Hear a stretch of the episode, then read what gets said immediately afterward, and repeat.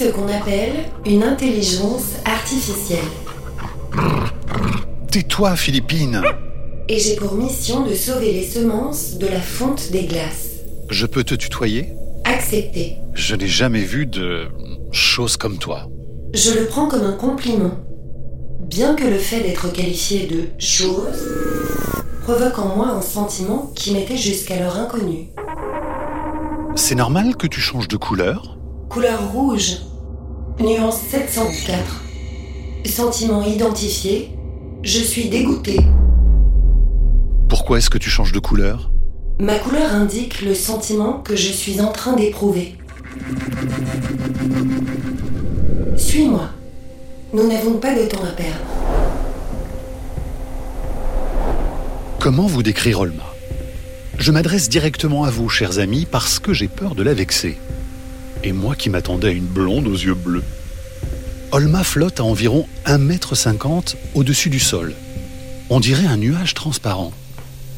Je meurs d'envie de la toucher, mais ça ne se fait pas trop.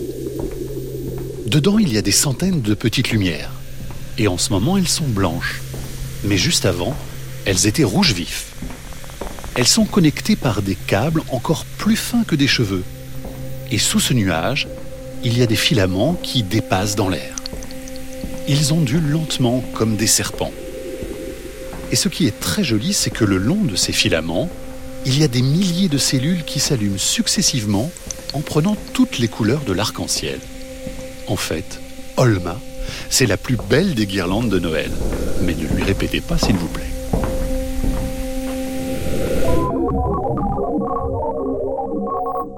L'astrophysicien François Forget est là. Nous allons le retrouver dans la salle de l'espace. La salle de l'espace? Cet endroit n'est pas qu'une réserve de graines, Mathieu. Il cache aussi tout un tas de salles, chacune dédiée à un thème. Aujourd'hui, je vais apprendre des choses sur le système solaire. Alors nous allons dans la salle de l'espace. Excuse-moi l'indiscrétion, mais tu as des... comment dire Des parents? Mon père est un iPhone 6 et ma mère une clé USB. Ah bon? Non, c'était une réponse de type humoristique. J'ai été créée par deux neurologues qui s'appellent Bernadette Turing et Yushi Tanabaka. Ils ont voulu fabriquer une intelligence modelée sur le cerveau humain. Tu vois ces lumières dans ma tête? Ce sont des nanoneurones artificiels. Ils sont reliés entre eux par ces tout petits câbles de fibres de carbone. Quand un neurone reçoit une information, il clignote. Par exemple, dis-moi quelque chose. Euh, mon plat préféré, ce sont les hot dogs. Philippine, ne le prends pas pour toi. Regarde Mathieu. Cette information parvient jusqu'à un de mes neurones qui se met à clignoter. Et maintenant, touche ce filament. Hé, j'ai reçu une décharge. C'est comme ça que je fonctionne. Je produis de l'électricité en apprenant des choses. Mais l'information que tu viens de me donner était tellement inutile qu'elle ne suffirait même pas à faire griller une tranche de pain de mie. Il faut que j'apprenne des choses beaucoup plus importantes. Tiens, tu as changé de couleur. Orange, nuance 587. Et qu'est-ce que ça veut dire? Que je suis impatiente. Alors on y va?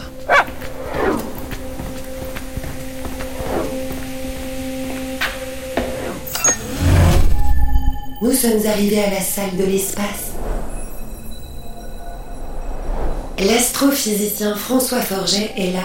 Bonjour François Forget. Bonjour. Bonjour, monsieur Forget. Bonjour Olma. Mathieu, peux-tu appuyer sur ce bouton, s'il te plaît? Chers amis, à l'instant où j'appuie sur ce bouton, je comprends pourquoi on appelle cet endroit la salle de l'espace. Tout d'un coup, nous sommes projetés au cœur d'une carte en 3D de tout l'univers. La salle est plongée dans l'obscurité. J'arrive à peine à apercevoir les yeux de François Forget. Seule Olma brille, mais elle se confond avec les milliers de galaxies qui scintillent tout autour de nous. Zoom sur galaxie Voie lactée. Zoom sur système solaire. Nous sommes maintenant dans notre système solaire. l'obscurité laisse place à une lumière éblouissante, celle de notre Soleil. François Forget, vous avez devant vous notre système solaire. Aidez-moi à comprendre comment il est né. Oui, et pour ça, il faut partir euh, très loin dans le passé. Il y a 4,5 milliards d'années. Donc là, on y a très longtemps. Et on est quelque part euh, dans notre galaxie, hein, comme ça, dans l'univers. Et on avait plein de grains, de poussière, de gaz qui flottent. Et il faut savoir qu'une des grandes forces de la nature, c'est que tous ces grains, ils ont une certaine masse et ils s'attirent l'un l'autre, ce qu'on appelle la gravité. À un moment donné, eh bien, ce nuage, il va s'effondrer sur lui-même par gravité. C'est un peu comme si vous mettiez de l'eau dans un évier, vous tirez le bouchon et puis tout d'un coup l'eau euh, s'effondre vers le trou, vers le siphon. Alors c'est un peu ça qui va se passer. Tout d'un coup ça va s'effondrer. Alors presque toute la matière va aller au centre pour euh, s'accumuler et ça, ça va former le soleil. 99% de toute cette matière va faire notre étoile. Ça va faire une masse énorme, ça va s'allumer, ça va briller comme une étoile. Mais il en reste un tout petit peu, comme quand on, vit d'un évier, il y a un peu d'eau qui se met à tourner autour. Là, c'est juste un petit peu de matière, et cette matière, elle se met à tourner autour, et peu à peu, bah, toute cette matière, elle s'attire encore, ça fait des espèces de grumeaux. Les grumeaux vont s'attirer, ça fait des grosses boules de plus en plus grosses, et ça, ça devient des planètes. Et c'est devenu le système solaire d'aujourd'hui. Alors, ce qu'il faut retenir, c'est que tout le monde est né en même temps presque le Soleil, les planètes, tout ça date de la même époque, à peu près avec les mêmes ingrédients, il y a 4,5 milliards d'années. Par où commence-t-on le voyage dans le système solaire? On va partir du Soleil. On va faire une espèce de maquette pour se promener, d'accord? Donc si on imagine que le Soleil est un gros ballon, très brillant, qui fait la taille d'un homme, 1m80 eh bien, si on commence à s'éloigner du Soleil, on va aller doucement vers les planètes. Et la première planète qu'on rencontre, c'est un petit objet, c'est quand même un monde, hein, un petit objet qui fait la taille d'un tout petit poids. C'est Mercure. Elle est quand même à 75 mètres dans cette image. Hein. Le système solaire, c'est immense. Mathieu, quelle taille fais-tu? Pile 1m80. Alors, disons que tu es le Soleil. Attendez une seconde.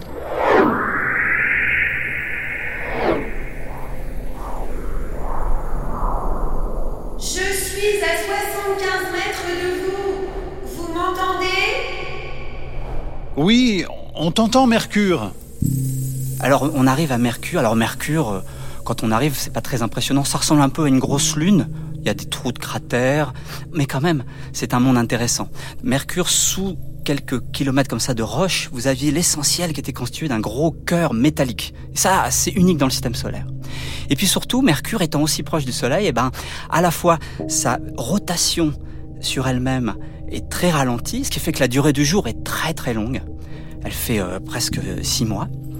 Côté jour, il va faire très chaud. Il va faire, euh, comme dans un four, plus de 400 degrés. Mais quand on passe côté nuit, il n'y a rien qui réchauffe. Il va faire là, de ce côté-là, très froid. Il va faire moins 100 degrés. Donc on a comme ça euh, à la fois un monde très chaud et très froid. Je n'ai pas été programmé pour fonctionner dans des conditions aussi extrêmes. N'y aurait-il pas une autre planète plus hospitalière? Alors si on continue, en s'éloignant du Soleil, on va arriver à Vénus. Alors Vénus, c'est une planète qui fait à peu près la taille de la Terre, donc à nouveau, si le Soleil fait la taille d'un homme, la Terre et Vénus, c'est la taille d'un grain de raisin, c'est pas très gros. Aussi petit que ça Regarde, je tiens mon Tiens, Olma, essaye de dire grain de raisin pour voir. Grain de raisin. Philippine, il est formellement interdit de manger Olma. Arrête François Forger, à quoi ça ressemble Vénus? Quand on arrive à Vénus, ce qu'on va voir, c'est une belle boule toute blanche, comme de la neige. Et la raison, c'est que sur Vénus, il y a une atmosphère très épaisse, encore plus épaisse que sur Terre, et elle est constamment remplie de très épais nuages. Alors je dois dire que ce sont des nuages d'acide sulfurique, donc c'est pas très sympa, mais c'est quand même très beau, très brillant. Alors, quand on a réalisé que Vénus, comme ça, réfléchissait la lumière du Soleil comme de la neige, on s'est dit que ça pourrait être une planète froide. Parce que si tout le rayon du Soleil arrive et réfléchit dans l'espace, elle chauffe pas. Mais en fait, on avait tort. Parce que si on descend dans l'atmosphère de Vénus, on s'est rendu compte que la température augmentait, augmentait, 200, 300, 400 degrés, 450 degrés à la surface. Bref, il fait très chaud. Alors pourquoi? C'est pas parce qu'il y a du soleil, il fait très sombre. C'est parce que l'air sur Vénus est constitué de CO2, de dioxyde de carbone. Et le dioxyde de carbone, c'est ce fameux gaz à effet de serre qui crée un peu le changement climatique sur Terre. Il y en a un tout petit peu sur Terre, et ça chauffe la planète Terre. Alors sur Vénus, il y en a beaucoup beaucoup plus que sur la Terre. Ce qui fait qu'il fait 450 degrés à la surface malgré les nuages. 400 degrés sur Mercure, 450 sur Vénus. J'ai peur de la planète suivante. Bah faut pas, la planète suivante, c'est la Terre, c'est chez nous. C'est la fameuse planète bleue, qui est magnifique. Là, on arrive, on voit les continents et puis toute cette planète bleue. Moi, quand je deviens bleue, c'est que je suis curieuse. Pourquoi on appelle la Terre planète bleue? Parce qu'elle est curieuse? C'est parce qu'en fait, comme elle est ni trop près du Soleil, ni trop loin du Soleil, et qu'il y a de l'eau dessus, cette eau est sous forme liquide, ça fait des océans, et les océans, sous les rayons du soleil, ils réfléchissent la lumière, et ça fait ce fameux bleu marine ou bleu turquoise que l'on voit et qui la rend si jolie. Il faut dire que la Terre, c'est la seule planète où les températures et l'atmosphère sont juste comme il faut pour avoir de l'eau liquide, l'eau liquide qui est nécessaire pour la vie telle qu'on la connaît. François, vous êtes notre guide, alors on, on vous suit sur la planète suivante? Oui, puis la suivante, elle est très connue c'est la planète Mars. Alors Mars, là, c'est une petite planète, hein, elle est deux fois plus petite que la Terre. Mais par ailleurs, elle ressemble beaucoup. Faut imaginer une petite terre désertique, un beau désert de sable et de rochers, avec une atmosphère. La durée du jour est de 24 heures 40 minutes, presque comme sur Terre. On retrouve les mêmes saisons. Bref, ça ressemble vraiment beaucoup. Si vous vous promenez à la surface de Mars, et on l'a fait avec des robots, on a l'impression qu'il y a des chameaux qui vont passer. Est-ce normal que le ciel au-dessus de nous soit orange? Alors c'est vrai que ça c'est une autre différence. Le ciel est toujours orange sur Mars. Il y a bien du ciel, il y a bien une atmosphère, et la raison c'est que il y a de fines particules de poussière, comme dans les déserts sur Terre, il y a des tempêtes de sable et de poussière. Tout ça met de la poussière dans l'atmosphère. Sur Terre, ça reste jamais longtemps, parce qu'à un moment donné, il va se mettre à pleuvoir, ça va lessiver l'atmosphère. Mais sur Mars, non. Ce qui fait que le ciel est toujours orange. Il y a une exception, c'est lorsque le soleil se couche le soleil reste blanc et il est entouré d'un halo bleuté. Alors c'est l'inverse de sur Terre. Les soleils couchants sont bleus et le reste du ciel est orange. Tu vois, Olma, on est allé sur Mercure, là-bas, sur Vénus, sur la Terre et puis sur Mars. Ce sont des planètes constituées principalement de roches et de métal. On les appelle les planètes rocheuses ou telluriques, parce que tellus, en latin, ça veut dire le sol. Les autres planètes sur lesquelles on va aller maintenant, on les appelle les planètes gazeuses. Des planètes gazeuses? Est-ce que ça pétille Comme les sodas? Non, en fait ce sont des planètes où il y a une énorme atmosphère et aussi loin qu'on puisse rentrer à l'intérieur, on va trouver du gaz, du gaz, du gaz. Puis au bout d'un moment, le gaz va être une telle pression que ça va être autre chose qu'on connaît pas, qu'on appelle par exemple de l'hydrogène métallique, bref, quelque chose de très bizarre. Alors attention, la raison pour laquelle elles sont aussi différentes de la Terre, de Mars ou de Vénus, c'est qu'elles sont énormes. Si je reprends ma petite image, avec le Soleil qui fait la taille d'un homme, j'ai dit la Terre c'est un grain de raisin, et cette fois-ci, Jupiter ou Saturne, c'est la taille d'un melon à peu près, dix fois plus gros que la Terre. Et laquelle de ces planètes est le plus gros melon? Alors c'est Jupiter. Et un peu plus petit juste derrière Saturne. Mais quand on les regarde, c'est pas évident à voir. Et la raison, c'est que Saturne, qui pourtant est beaucoup plus loin, elle est très spectaculaire. Elle est entourée d'anneaux, d'immenses anneaux. Alors quand je dis immense, faut imaginer si on pouvait, regardez, on prend la Terre et on la pose sur les anneaux, on peut mettre cinq fois la Terre posée sur ces anneaux. Ils font 70 000 km de large, ces anneaux. Par contre, ils sont assez fins. 70 000 km de large, essayez d'imaginer quelle épaisseur ils font. Allez, je vous dis 1000 km, 1 km ou 10 mètres Eh ben la réponse, c'est qu'ils font 10 mètres d'épaisseur. Ils sont ultra fins. Ils sont constitués de petits grains de glace qui sont comme ça en orbite. Hein. Ils tournent comme une planète, comme la Lune, mais plein de petits micro-lunes qui sont autour de Saturne et ça fait un spectacle magnifique. Et ces deux sphères bleues après Saturne, ce sont ces lunes? Alors non, tout là-bas, c'est Uranus et Neptune, les deux autres planètes géantes. Mais parlons-en d'Uranus et Neptune. Elles sont plus petites que Jupiter et Saturne, à peu près deux fois plus petites. Encore une fois, Jupiter, c'est un gros melon.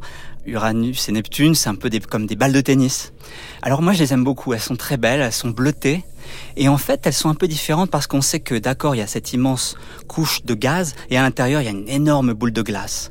On rêve tous d'y envoyer des robots, des sondes. C'est les deux grands mondes qu'on a mal explorés. On les a juste survolés une fois et on rêve d'aller les redécouvrir. Au-delà de Neptune, c'est fini On n'est plus dans le système solaire Il n'y a plus rien du tout c'est ce qu'on a pensé à une époque, mais en fait pas du tout. On a découvert il y a quelques années que, au-delà de Neptune, il y avait tout plein de petits corps qui flottent là. C'est une espèce de troisième zone. Et c'est une découverte récente. Là, il y en a une qui est connue là-dedans. C'est la planète, ou maintenant on dit planète naine, Pluton. Mais on sait aussi que, avec Pluton, au-delà de Neptune, il y a des dizaines et des dizaines de petits mondes comme cela. Et il faut vraiment maintenant penser le système solaire en trois zones. Les planètes rocheuses, les planètes géantes et les planètes au-delà de Neptune. Mathieu, suis-moi s'il te plaît. Je dois vérifier quelque chose. François Forget, nous revenons tout à l'heure. À tout à l'heure. Viens, Philippine.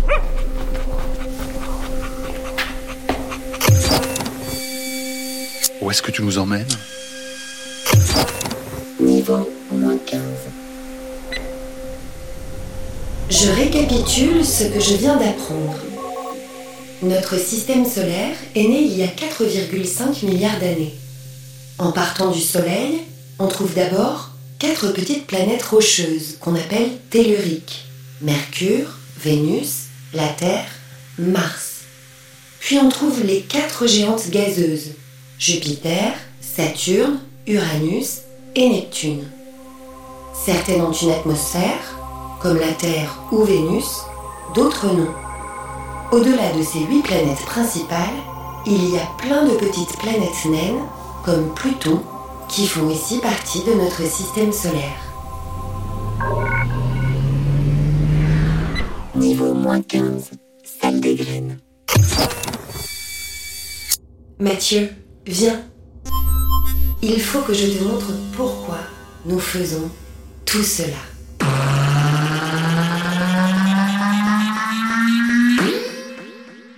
Olma est un podcast original de France Inter avec la Cité des sciences et de l'industrie.